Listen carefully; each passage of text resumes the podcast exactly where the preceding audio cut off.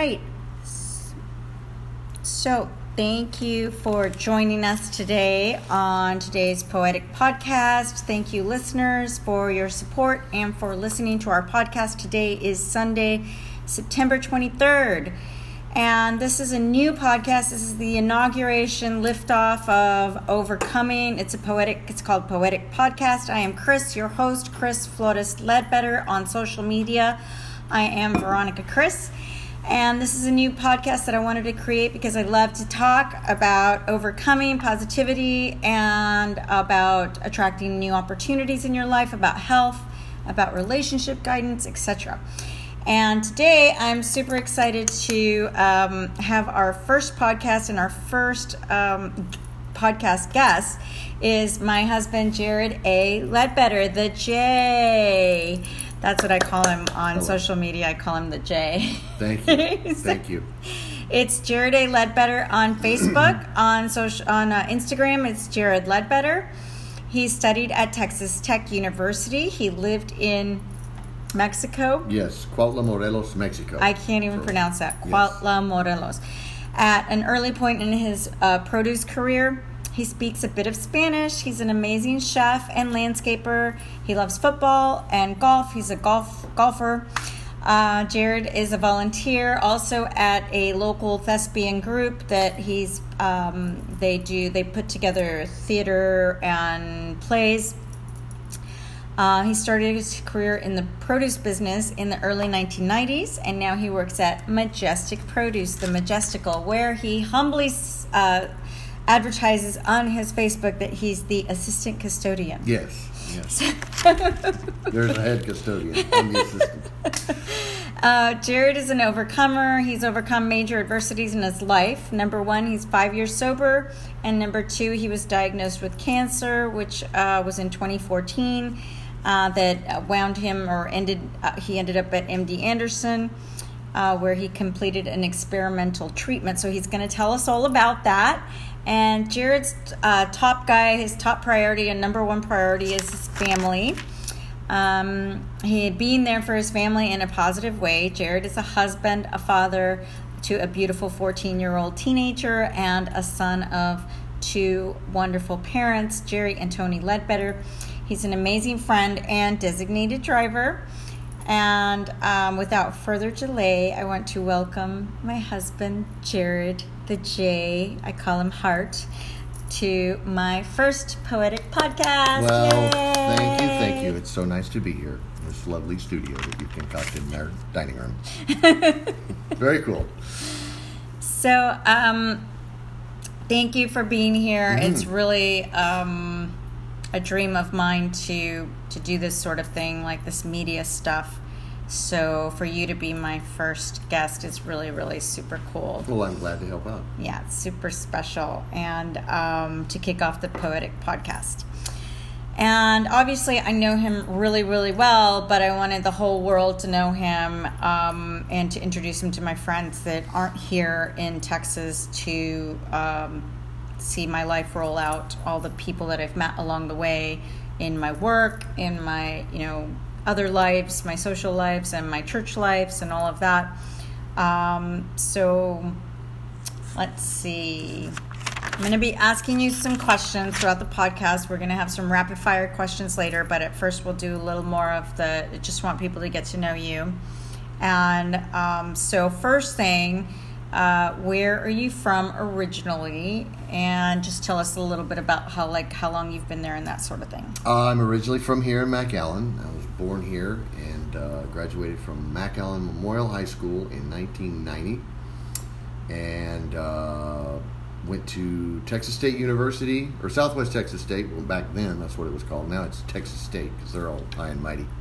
Uh, there for a year and then I transferred out uh, to be with some friends of mine at Texas Tech University, uh, home of the Red Raiders in the middle of nowhere. uh, and that pretty much ended my, it was the end of my college career there. It's way too far. There's no palm trees, and they don't have tacos. so it was not my cup of tea.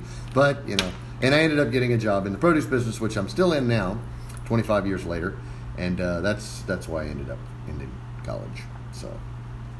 Got it. and uh, lived there. Let's see. Then I moved to Mexico in the produce business. I lived down here for a while. Lived in Mexico for close to a year, and uh, then just been lots of places since then. But uh, if you want to know all of them, I can just go into detail. Okay, well, I know you were in theater in high school, Mhm. and now you're like a volunteer thespian. So, one thing you need to know about Jared is that I live with, uh, like, kind of like a cross between Robin Williams and a lot of other comedians. So, on a daily basis, he makes me laugh like almost morning, noon, and night. We laugh a lot. Yes. here, So I'm sure you've played some serious roles in your thespian years, but in high school, he, Uh, he was in the theater group No, no, never serious. and he put out plays.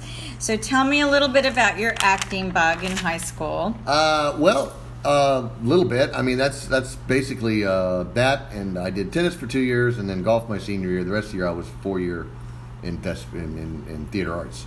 Really liked the teacher. She was a really inspiring lady, Mrs. Luna Solis, uh, and uh, it was great. I just enjoyed it, and you know, had a good time, and it's always just felt comfortable. I never get nervous in front of people, and I'm fine on the stage, and just enjoy making people laugh and kind of you know entertaining folks along the way at the time, you know, you just fun. But I did uh, not really any acting in college, and uh, didn't do much of anything other than typical bullshitting people in real life, which was basically paid off. Okay, I guess you have to do that sometimes, but anyway, in a good way. Uh, so yeah, I you know I, we do the we've got a theater group down here. It's, it's a private group and uh, very amateurish, but uh, we have a lot of fun and it's you know it's fun to do, uh, but nothing nothing major. But uh, yeah, you know someday I've got a, I've got a, one of my best friends actually uh, in LA and he's uh, he's a, he's an actor and he's he's done quite well and he's, we see him on TV every once in a while and stuff and I. You know, you, the back of your mind, you think, oh, wouldn't that be fun? But then, you know, you see the paparazzi and all that stuff. I'm like, you know, I like going to HEB by myself and not having anybody hassle me. and Except for your local fans. Except for the local fans, which, Your you know, are nice. And I have to be nice to them because, you know, they're local and uh, they're friends. so you kind of have to do that. But uh, uh, anyway, but yeah, we like to laugh around the house a lot. And I uh, cut up. But same at work. We, uh, we laugh a lot at work. We, uh, we, we don't play a lot of jokes on people, but uh, we do.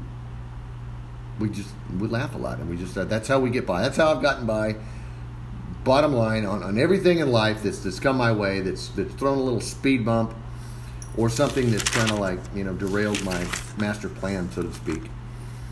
Uh, it's just a little laugh and uh, a little humor, and try to make the best of it because we're all in this together. So if you can laugh a little, you can get through almost anything. I think. Yes. I feel like I skipped something. Did I skip did. something I- I about adversity? Uh, well, we haven't gotten there yet. I don't know. Did I skip this part? Uh, you haven't gotten any of that stuff yet. Okay, so let me go back to the intro a little bit for Jared because uh, I skipped a major part here. Yeah. Um, you know, after I mentioned that Jared works at Majestic Produce, uh, what I should tell you that this podcast and part of the reason I'm, I'm I I do have him as my first um, a podcast guest, but yes, because he's my husband, but he also has an amazing story. So Jared has overcome major adversity. He is five years sober, and he gives a huge credit to his faith and to AA, to his AA group. And he was diagnosed with cancer in November of 2014, which he's going to talk to us a little bit about. Uh, the diagnosis led him to MD Anderson in Houston, where he completed an experimental treatment and that's the part that I forgot. uh, Excuse me, it's my first podcast for our listeners, so that it's important that um, that I mention that real quick. So, Well, like in life, we're all allowed to make mistakes. So yes, don't sweat it, kid. Yes, thank fine. You'll be fine. Well, uh, to start it all off with, you'd have to start back at, uh, you know, life and, and uh, the beginning of my whole life and stuff like that. That got me to the point where I'm at now. And like I said, uh, you know, everything does happen for a reason in this world, and that's why uh, I think I said that earlier, maybe at another time. But uh, all the little things that come along in life and stuff like that that that, that, that happen, all are part of God's design and a plan that we have no clue how it's going to work out. We're just along for the ride. And uh, some people, it scares the hell out of them. They don't like that. And, I, and I'm kind of inadvertently a bit of a, con- not a control freak, but uh, I like organization and I like things to be organized. And uh, I've always been that way. But I found that in after my second divorce, so we'll just skip right into that deal here. after my second wife told me to get lost, and then she did. Well, yeah, she did. Anyway, that's fine. Uh, Tracy, if you're listening, um, we're, we're good friends now, so it's okay. Um, I had a severe drinking problem, and at the time, uh, that in anybody's alcoholic career, uh, if you ask any alcoholic, uh, whether they're practicing or they're not anymore, but they're an alcoholic, uh, at the time when they're drinking, they do not have a problem. No, I do not have a drinking problem as they stumble down the sidewalk. You know, they've got it under control. Well, I thought I had it under control too. Uh, then I finally realized I did not and uh, ended up kind of uh, not really passing out, but uh, just blacking out one night. Unfortunately, I was at home and uh, woke up in about six or seven days later in the hospital and didn't even know where I was. And uh, what had happened was my body just finally gave out on me. And it was uh, in November of 2012. Uh, my body just quit. And uh, it wasn't, uh, you know, anything just it happened. I passed out, went to bed. I got in the hospital, and nobody could figure out what was wrong with me. Finally, one of the doctors figured out uh, this guy is hammered.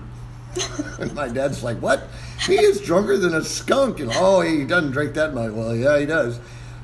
I gotten into what they call delirium tremens, the DTS, and it's very severe. And if it's not handled properly, you can have a severe crash of having, for a long period of time, having so much alcohol in your system. If you just cut it off, it'll kill you, and uh, it's scary. Most people don't notice that or realize that, but it can happen and it happened to me. Uh, and so I had a some kind of a moment, and I don't know what it was, but I I can remember being in the hospital, and uh, I was in and out of consciousness, and I remembered being tied down to a bed with uh, you know like not shackles, but you know some kind of a restraint thing, big leather restraints, and hollering out for my uncle for some reason. I don't Oh know gosh, why. how Yeah. wild. Uh, yeah. What uncle was it? It was Uncle Gene, and who has who actually quit drinking a long time ago uh, for health reasons, and he was sober. He was like the only guy in my life that I knew that was sober, that had been sober for a long time. That just drank beer all the time, and doctor said, you know, he was overweight. Said, you keep drinking, you're going to die. And he was like, okay, so he quit drinking. Uh, so he was like the only person I ever knew in the group that still hung around with everybody, was not an introvert or anything like that. He just didn't drink anymore. That's the way it was. So for some reason or another, and I look back on it later on in life, you know, at the time, I was reaching out for him in this semi-drunken state, state. subconscious state, reaching out for him, not for anybody else or friends or anything, for him. Uh, and then I, uh, I remember at one point um, that uh, things just got really bright, and I don't like it. It's just this huge light of something, and I remember this feeling that I had that, that everything was fine. There was no words. There was nobody standing there with their hand out, Grandma over there. Come on, it's going to be fine. Nothing. Wow. There was just this total peace, uh, and I wasn't freaked out. I, I in my head all these memories that I'm, I'm going back and listening or thinking about was I was scared, I was mad, I was angry, I was hollering out for my uncle, "Get me out of here! You people don't know what you're doing!" Blah blah blah. And then all of a sudden everything just got peaceful, and I was like, "Oh, this is nice. I don't know where I'm at, but I'm okay." And then, whoop, I don't remember anything else, and I wake up six days later and I'm in the hospital, and I don't even know what day of the week it is.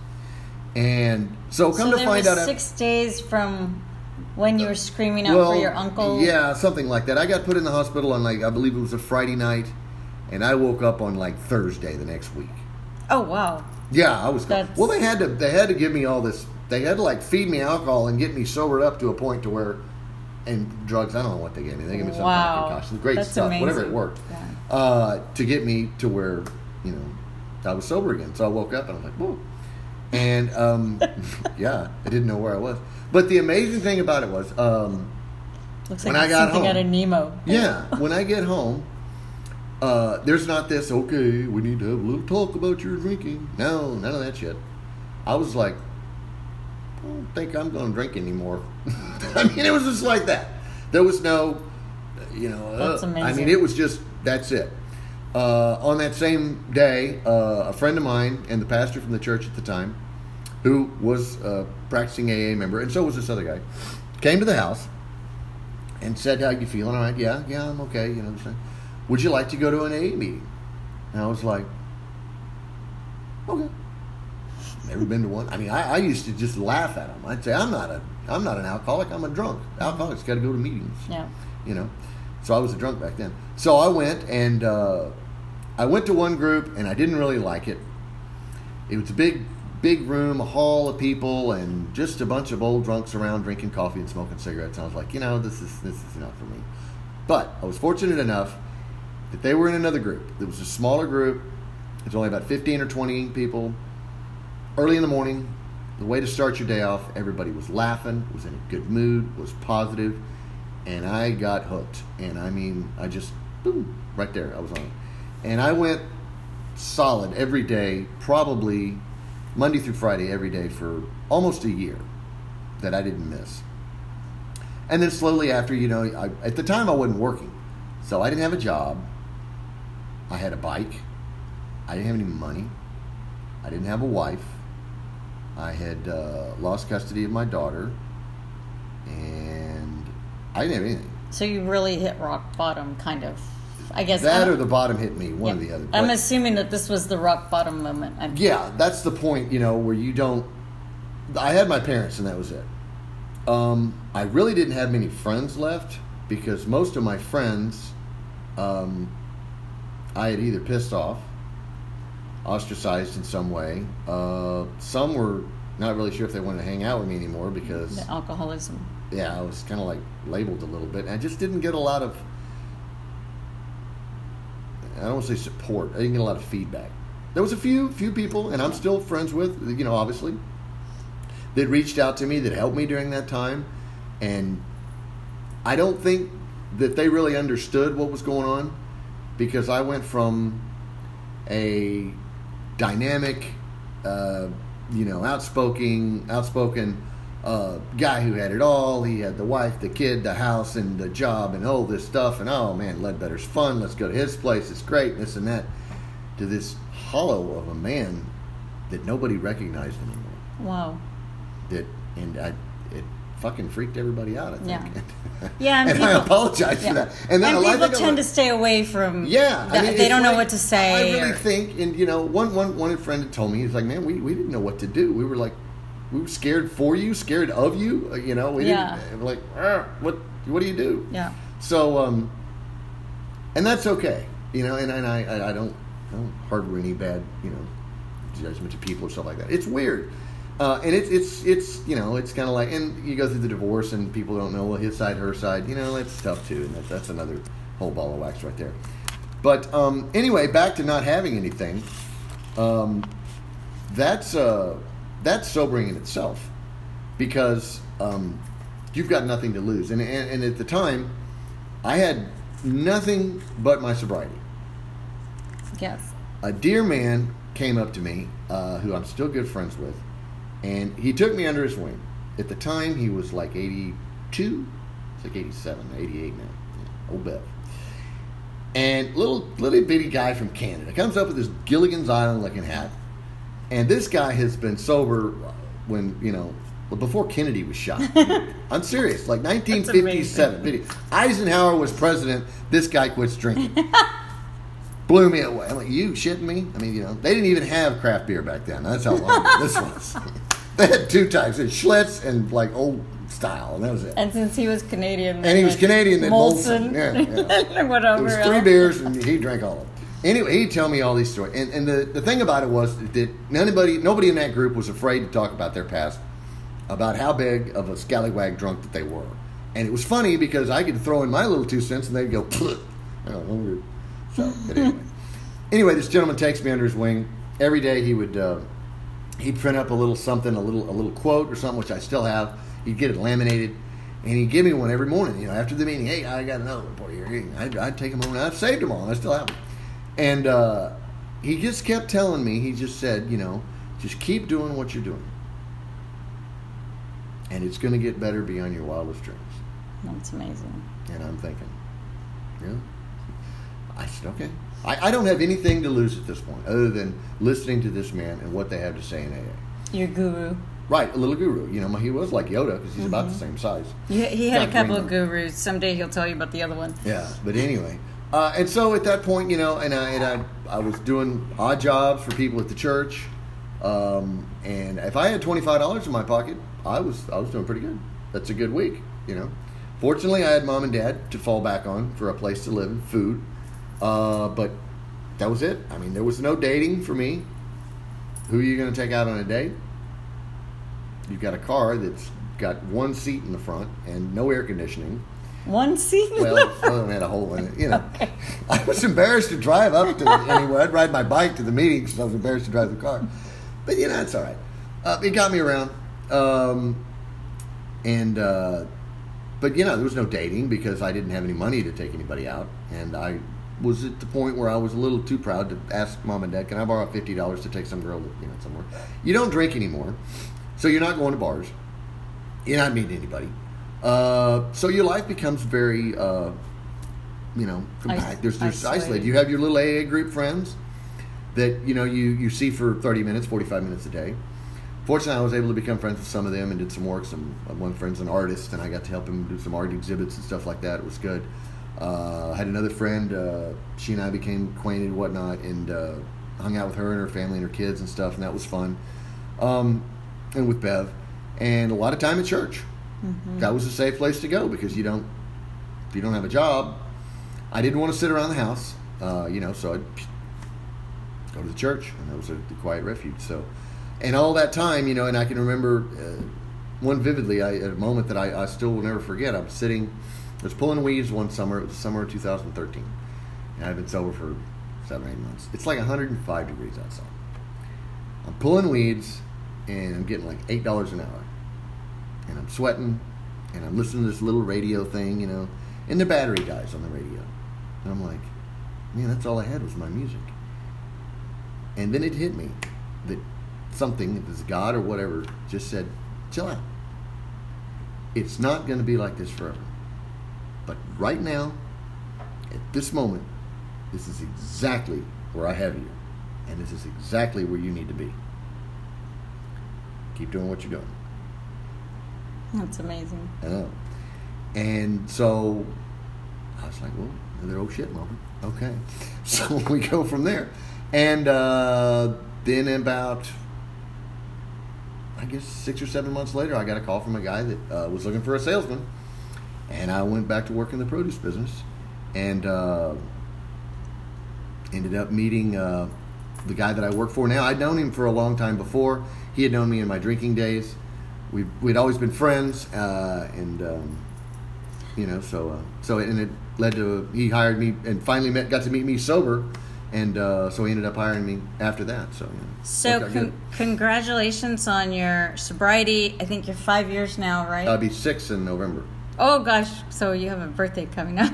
yes, five and a half. Time flies. When you're having fun. Yes, that's an amazing accomplishment, and thank you so much for telling us about your sobriety story because I think I really feel that that will help a lot of people that are going through their own journey, and um, just you know asking questions and that sort of thing. So if you have any questions about that, you can definitely reach out to Jared on his social media. I'm sure he'll be happy. Am I volunteering you? He'll be happy to DM you about tips and sobriety and stuff like that. If you have any questions on Facebook, he's Jared A. Ledbetter. On Instagram, he is Jared Ledbetter.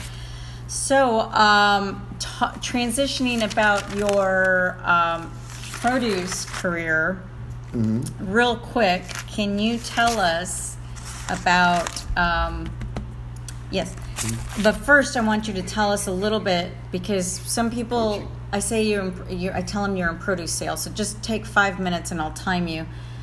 Tell us for our listeners what does it mean, or explain a bit more about what you do as a produce salesperson or like a produce manager, uh, produce agency.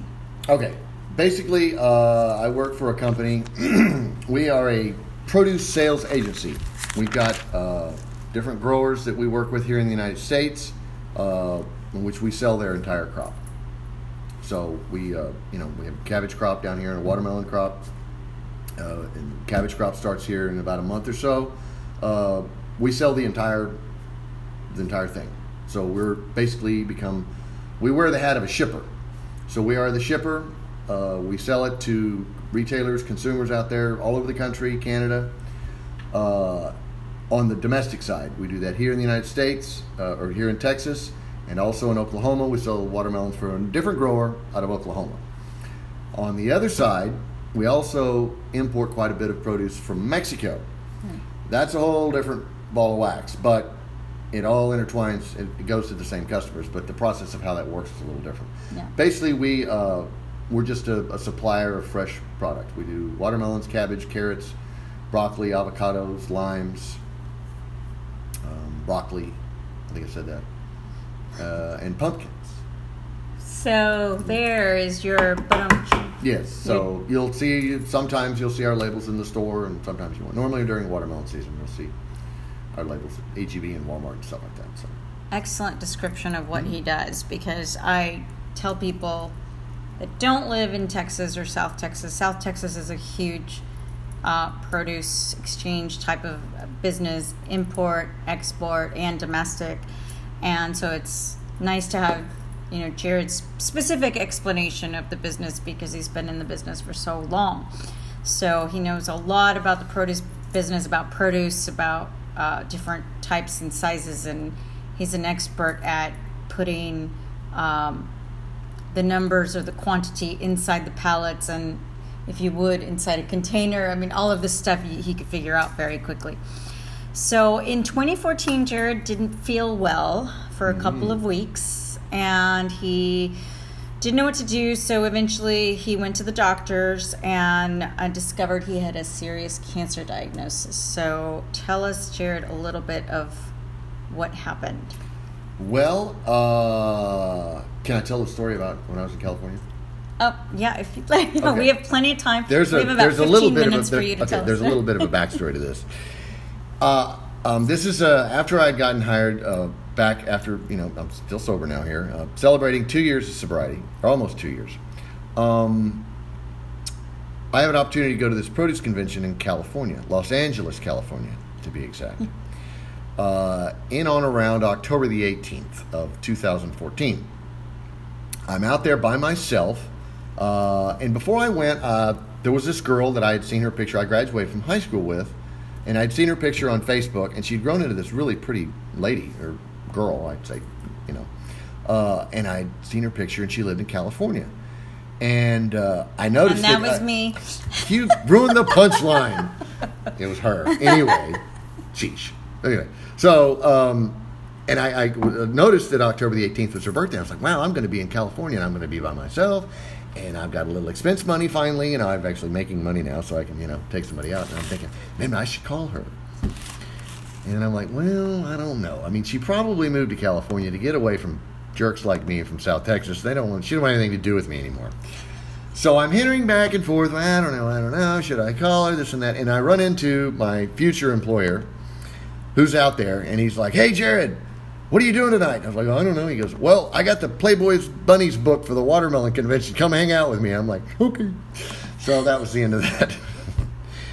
During that weekend, I hung out with him the entire time.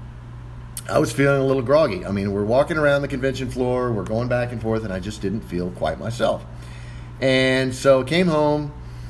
Uh, that following week, I noticed I was getting these little uh, blotches in my leg, and I didn't know what they were, and I thought they were bed bugs. They looked like little bites. Didn't know what it was either. And my gums started bleeding when I brushed my teeth. Didn't know what that was either. Uh, then I started feeling bad. One Thursday, I left the office early came home and uh, slept it off. Woke up the next day and I was like, you know, it's Friday. I think I'm just going to milk this for all I can. I'm not coming in today. I'm going to feel too good. Well, I kind of was a good idea. I didn't come back in. Uh, that night, I didn't feel good. I woke up Saturday and really felt bad. Saturday night, it got painful, and then I didn't. I felt like I couldn't breathe. I felt like somebody was like laying on my chest. You know, you have a dog pile and you're in high school or little kids, and somebody's laying. You're like, get off, get off! Ah, I can't breathe. I can't breathe. Well, it's just constantly like that. I could not breathe. Finally, Sunday morning, I called my dad and I said, I can't even drive anywhere. I said, I've got to go to a doctor. I went to a doctor on Saturday, a little cash doctor place, because I didn't have any insurance or anything, and uh, told her about the gums bleeding and stuff. She says, Well, I think you have a mouth infection. Okay. So she gave me this mouthwash and some Advil, some rickety deal thing, and some goat, the chicken legs, and boil these, and you know, good at that stuff. Anyway, it didn't work. So the next day, I go to the doctor, another doctor with my dad, and the doctor says, I think you have pneumonia. Well, that explains some things. Okay, fine. So we go to the hospital, and uh, I'm put on a gurney inside the emergency room because I don't have enough beds in the place. And so it's on a Sunday afternoon, some guy comes out and takes my. Uh, Keep talking. Okay, takes my blood and uh, disappears off. And he comes back about 15 minutes later and uh, says, uh, Apparently, I didn't do that right. I mean, what do you mean you didn't do it right? He says, Well, there, there's something wrong with your blood. I need to do it again. I said, Okay. So he takes uh, another, you know, another blood sample, and uh, he's gone for about another 20 minutes, and he doesn't come back, but uh, two guys in white coats come back. And I'm still laying in there amongst all these people in the middle of this, you know, triage area, whatever. And uh, the guy says, um, "Well, Mr. Ledbetter, we've looked at your blood, and uh, it looks like you've got a little something more serious than pneumonia." And uh, well, what is it? And he said, "It's leukemia. We think it's leukemia." Uh, I didn't know what leukemia was at the time. I had heard the word leukemia and associated it with these people that used to drink beer and jog for this fun thing or whatever. I don't know what it was. And I was like, "Is that the deal? The, the fight for leukemia team training and stuff?" And he goes, "It's blood cancer." Well, when you hear that, that puts a whole new perspective on things. Well, then I went, "Oh shit! Uh, all right. Uh, thank you. you may go. go get my dad." So anyway, he, they go get my dad. He comes back out, and I, and I said, "Well, this is what they think." And he's a little bit like, "What?" I said, "I don't know. That's what they're telling me." So he goes and tells my mom, and I'm, you know, they end up finally. I get a room, and so that night I'm kind of laying there going, "This is like surreal. I don't understand this," and uh, they don't seem to be in a real big rush to try and fix me. They're just doing a lot of diagnosing things, and so that's Sunday night, and then so Monday.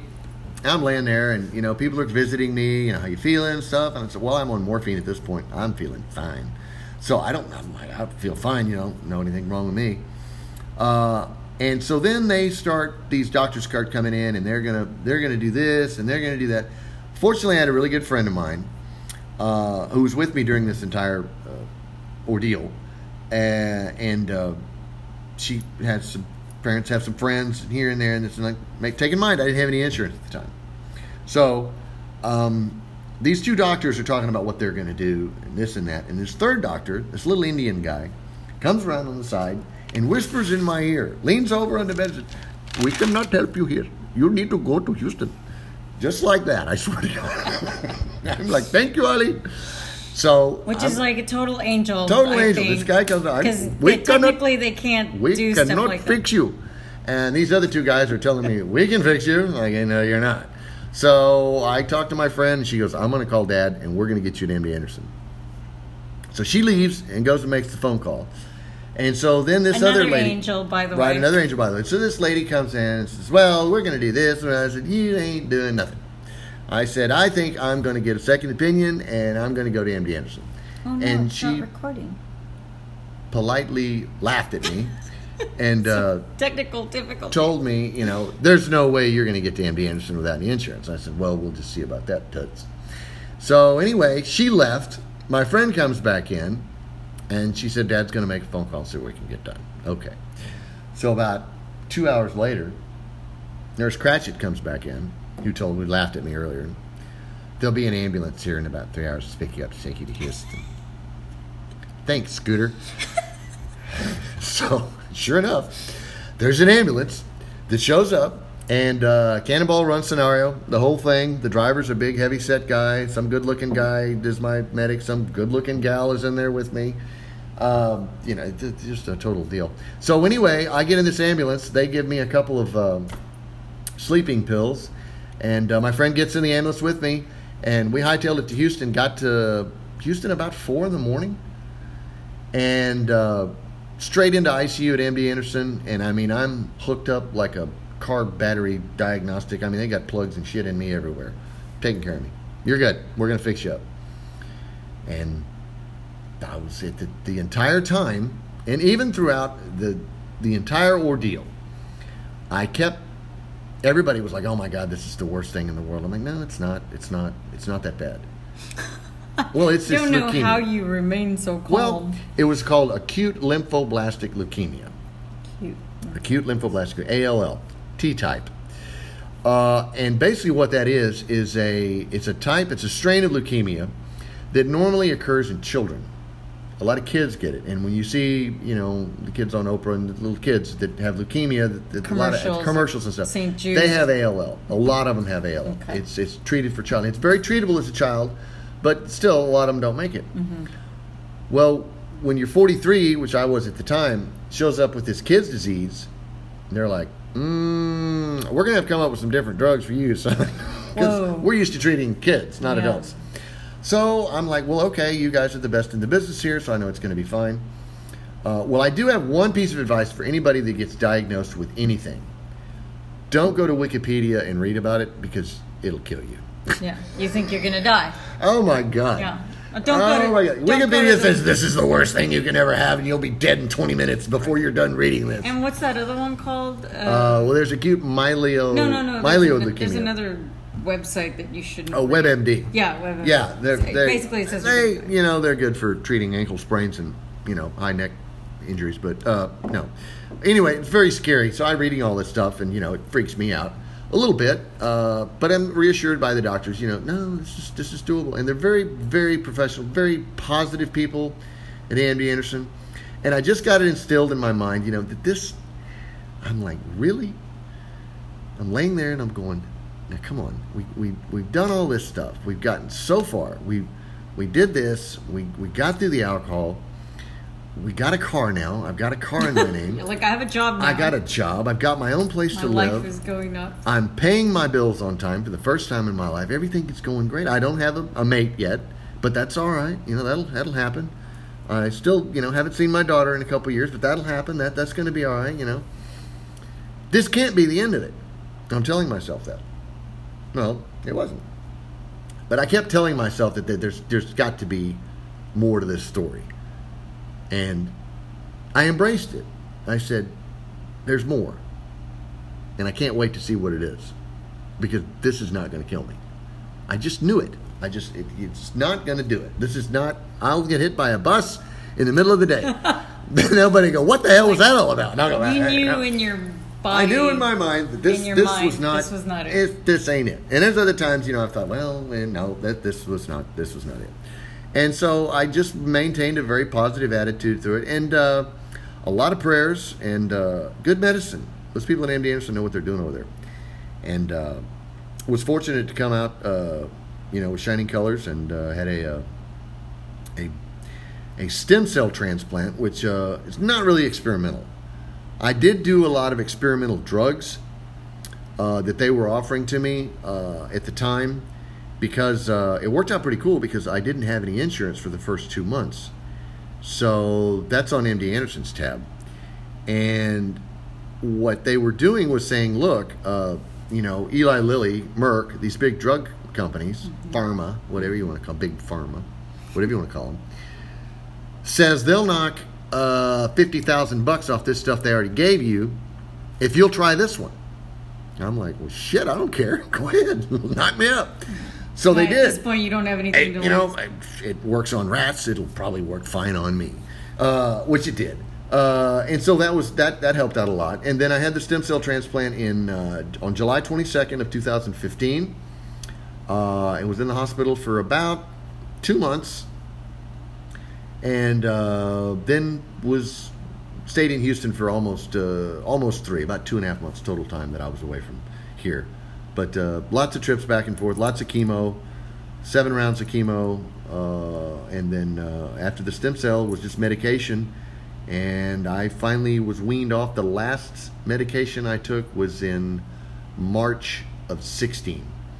And I was down to taking a tiny little pill that uh, was just one little last thing. And uh, they said, okay, you can stop taking that.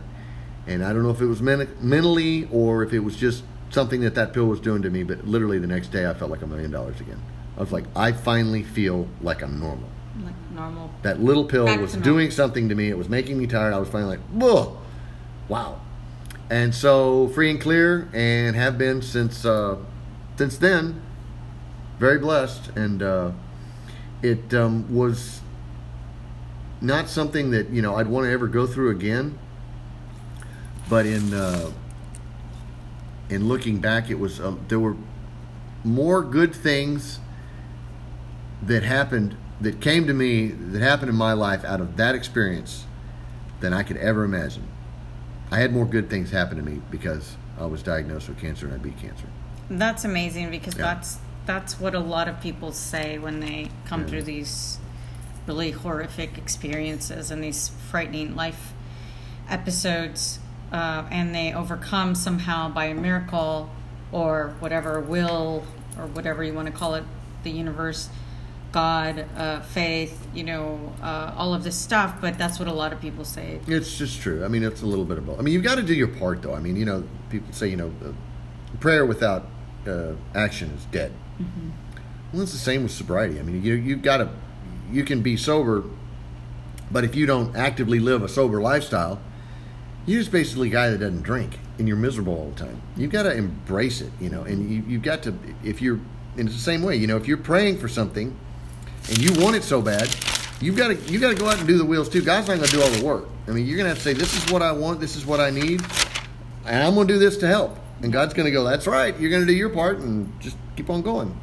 God gives us the strength to do these things. Mm-hmm. He doesn't open the door, so to speak. He doesn't put the beer down, so to speak. He allows things to happen. He allows us, our minds to open up and allows things to happen. Allows doctors to do a better job. Allows medicine to work better. Allows that guy lab technician somewhere out somewhere that said, "Oh, if we do this and this, it's going to work better for this drug." And it goes down the line. That's how it all works together. That's amazing. That is an incredible story. And Jared, when you told me your story, my heart dropped, and Then she married me. my heart, my heart went Not out. right to, after, but anyway. my heart went out to you, and it's really an incredible story. Um, so thank you for sharing us, sharing with us your story. Well, you're on quite welcome. The Poetic Podcast and with all our friends and the poetic community.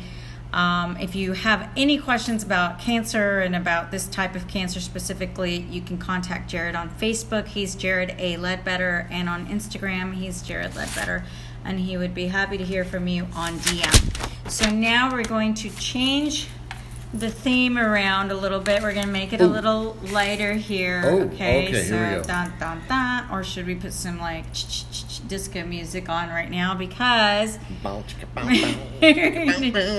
gonna do a little celebrating with a Can I do- lightning can I do my Barry round. White impression? Yes, you can do it. Please do oh, your no, Barry White impression. Later. I don't know if you heard that, folks, Ah. but that was his Barry White impression. Oh, baby, baby, baby. which I absolutely can't stand because when he says when he starts talking Mom- like that, Mama don't like it when Barry Yeah, comes no. to the house. she gets all upset and gravelly.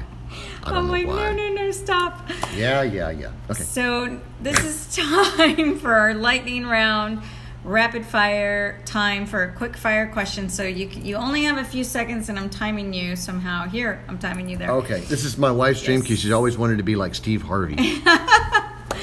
So we're just gonna ask you about ten questions, and you got it. We're gonna do it quickly, and you have to give us the first answer that comes to mind. Okay? Are you ready? Uh, Drum roll. go. Are you ready? Yes, hit it. What is your recipe for happiness? Laughter. Stranded on an island, do you prefer to be alone or with people? Uh, by myself. Are you naked or clothed? No, I'm naked. But I'm not afraid. I thought you were gonna say clothed. That's so funny. Okay. well, I have shoes. I gotta have shoes. You gotta have shoes. Okay, you gotta have Yeah. shoes. That way, when somebody finds me, they'll go, "Wow, he survived all that time by himself, naked." Yep. That's hilarious. Okay, if a movie was made of your or of you, Hmm. uh, what genre would it be? A movie was made of me. Yeah, like say if somebody came up to you and said, "I am going to make a movie out of your life." What genre would it be? Uh, I guess just normal. Is that- Normal. What's normal genre? What do you mean? Like, what am I supposed to say? Genres, Western or something? Genre. like Come on, you know movies. Like a comedy. Western? Yeah, western. Wouldn't be a horror, Western. It would be a drama, comedy, I. thriller. It wouldn't be a rom com. It would probably be a dramatic comedy. a dramedy. That's a real thing. Is that a word? That's a word. Oh, you just made it up. It is now. and who would play you? No, sheesh. Uh. Five, four, three, two, one. We got some more questions. Harrison Ford. All right. Wow. Okay. I, I thought you were gonna throw out something like Brad Pitt, but I was told No, do like Han Solo a long time ago. Indiana Jones. He'd be a good. Okay. Yeah. And what is the most interesting thing you have in your closet? Uh, my pink uh, Stacy Adams uh, lizard skin shoes. What? Okay. What sitcom family would you be a member of?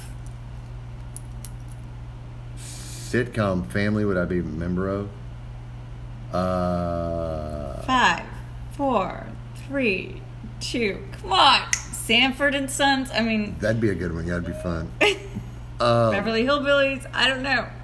I'm trying to. Th- uh, uh, I, we don't, I don't Okay, watch that much television. Okay, Uh. you're running for political campaign office. What would your slogan be? um, we've got balls. You should too. I was expecting something funny like that. Okay, That's what, my nickname is balls. That's why. what is one food you would never give up? Uh, tacos. I knew it was going to have something to do with Mexican food. Yes, Mexican okay, food. last song you downloaded. What you go out? It's uh, it's called um, Skyscraper by Kenobi. Okay, I'd never heard of it. Yeah, it's a good song. Totally different tastes, by the way. Okay, You like it? fill in the blanks. Taylor Swift is. Annoying. I did not know what you were going to say to that. Okay, first celebrity crush. I think I know this answer. Uh, Princess Leia. Oh my gosh, I thought you were going to say Cameron Diaz. Okay, Cameron Diaz. Good lord, she's. Yeah. You're talking And- about baby crush. Princess Leia, man, when she came out in that bra in Return of the Jedi. okay, dial it back Come on, I want to be a Jabba the Hutt on that deal. Anyway. Okay, say one word in Spanish or two. Soy Tim Smith. That's it, folks. He's, he knows how to say I am. Oh. ¿Quieres más español de mí? No problema, el problema de la dama de aquí es el no habla español nada. Necesita algo de todo el tiempo le habla con el esposo yo, señor Gerardo Leadbitter, de los McAllen, Texas. Las personas en todas partes buscan para mí. Everybody's looking for him. Es correcto. Cállate la boca ahorita. Shut your mouth. I am trying to talk to these pretty people. Now he just turned into Eugenio Derbez. I guess I don't know. Yes, so. I, actually, I know a lot of Spanish. I have to speak a lot of Spanish because we import a lot of stuff from Mexico. So consequently, I'm well versed in Spanish in that department. I'm not very good in politics or medicine or stuff like that, but I can carry a conversation on with the best of them. Yes. So thank you so much, Jared Ledbetter. What else? What else can I do my for you? What else can I do for you? So I think we're good today. This is it for the first inaugural like a first maiden voyage of poetic podcast. The poetic podcast has sailed and is it. It is off. full steam ahead. All right, Yes, great. full so when's the next one? When do I come back? Well, you're probably going to come back. I, I hope so. I'm pretty. Yeah. I'm zen, like I say, zenning. I'm zenning this all together. Mm-hmm. So I'm thinking we're gonna have a segment initially until you quit my segment with you. Oh. So we're gonna create a segment for Jared, or he's gonna help me co-produce something like that. Uh, okay. Yeah, I want to be like you know Buddy Hackett on the Tonight Show, and I can't find anybody. Well, just call Buddy Hackett; he'll do it again. I'm here. I'm here. What do you want to talk about now? Drunks, cancer? I'm good. Yeah, yeah. No, we have we have other things to talk about. Oh my gosh, so much, so Yeah. much. You should get me onto some other like hot topics and stuff. I have a lot to offer. Definitely. You're Yeah. definitely going to come on. This is what I was thinking. You're definitely going to be invited on the podcast for relationship guidance because I do believe you could help a lot of my single girlfriends and maybe guy friends um, navigate the waters of singleness since we were Yes. both single for almost the same amount of time Mm-hmm. after uh, a marriage, you know, collapse or whatever you want to It's pretty it. easy in a nutshell. Just get over yourself. So, but there's a lot more stuff Yeah, going on can- out there. and times have changed, so I think time. you're definitely going to be part Yeah. of a relationship. Back when I guidance was segment. single, back when uh, the who was president then? Good lord. So, Never mind. by the way, listeners, uh, my lovely dear listeners, please um, email or DM me your relationship questions so that we can focus on that. And we're going to have a segment with Jared uh, and myself talking about relationships and relationship guidance. In today's world, it is very different than it has been in the past. And it depends on about your approximate age how you deal with it. So we're going to give you the traditional point of view because um, that's where we come from and take it or leave it. So we're hoping that we give you really solid you know whole relationship advice and um, like i said take it or leave it and um, i am veronica chris on social media so you can dm me I do have a small business that I'm going to prop. It's called Personally Poetic. It's a jewelry business. Waxing Poetic is our company brand. It's a beautiful jewelry line that has really positive, uplifting type jewelry. It's really beautiful. It has positive messages on the back of some of the these pieces. For example, the piece I'm wearing right now on the back, it's got three star clusters, and on the back it says light the world. So, if you're into stuff like that, please go to my website. It's www.personallypoetic.com forward slash Chris, C H R I S. Please come back to visit us at our po- Poetic podcast on the Anchor app uh, next time. And until next time, I do wish you lots of love and light and wealth and prosperity and health and good vibes. So thank you again to Jared. You're welcome. And we will see you next time. Thank you so much. Bye bye. Lots of love and light and peace out. Peace and chicken grease, everybody.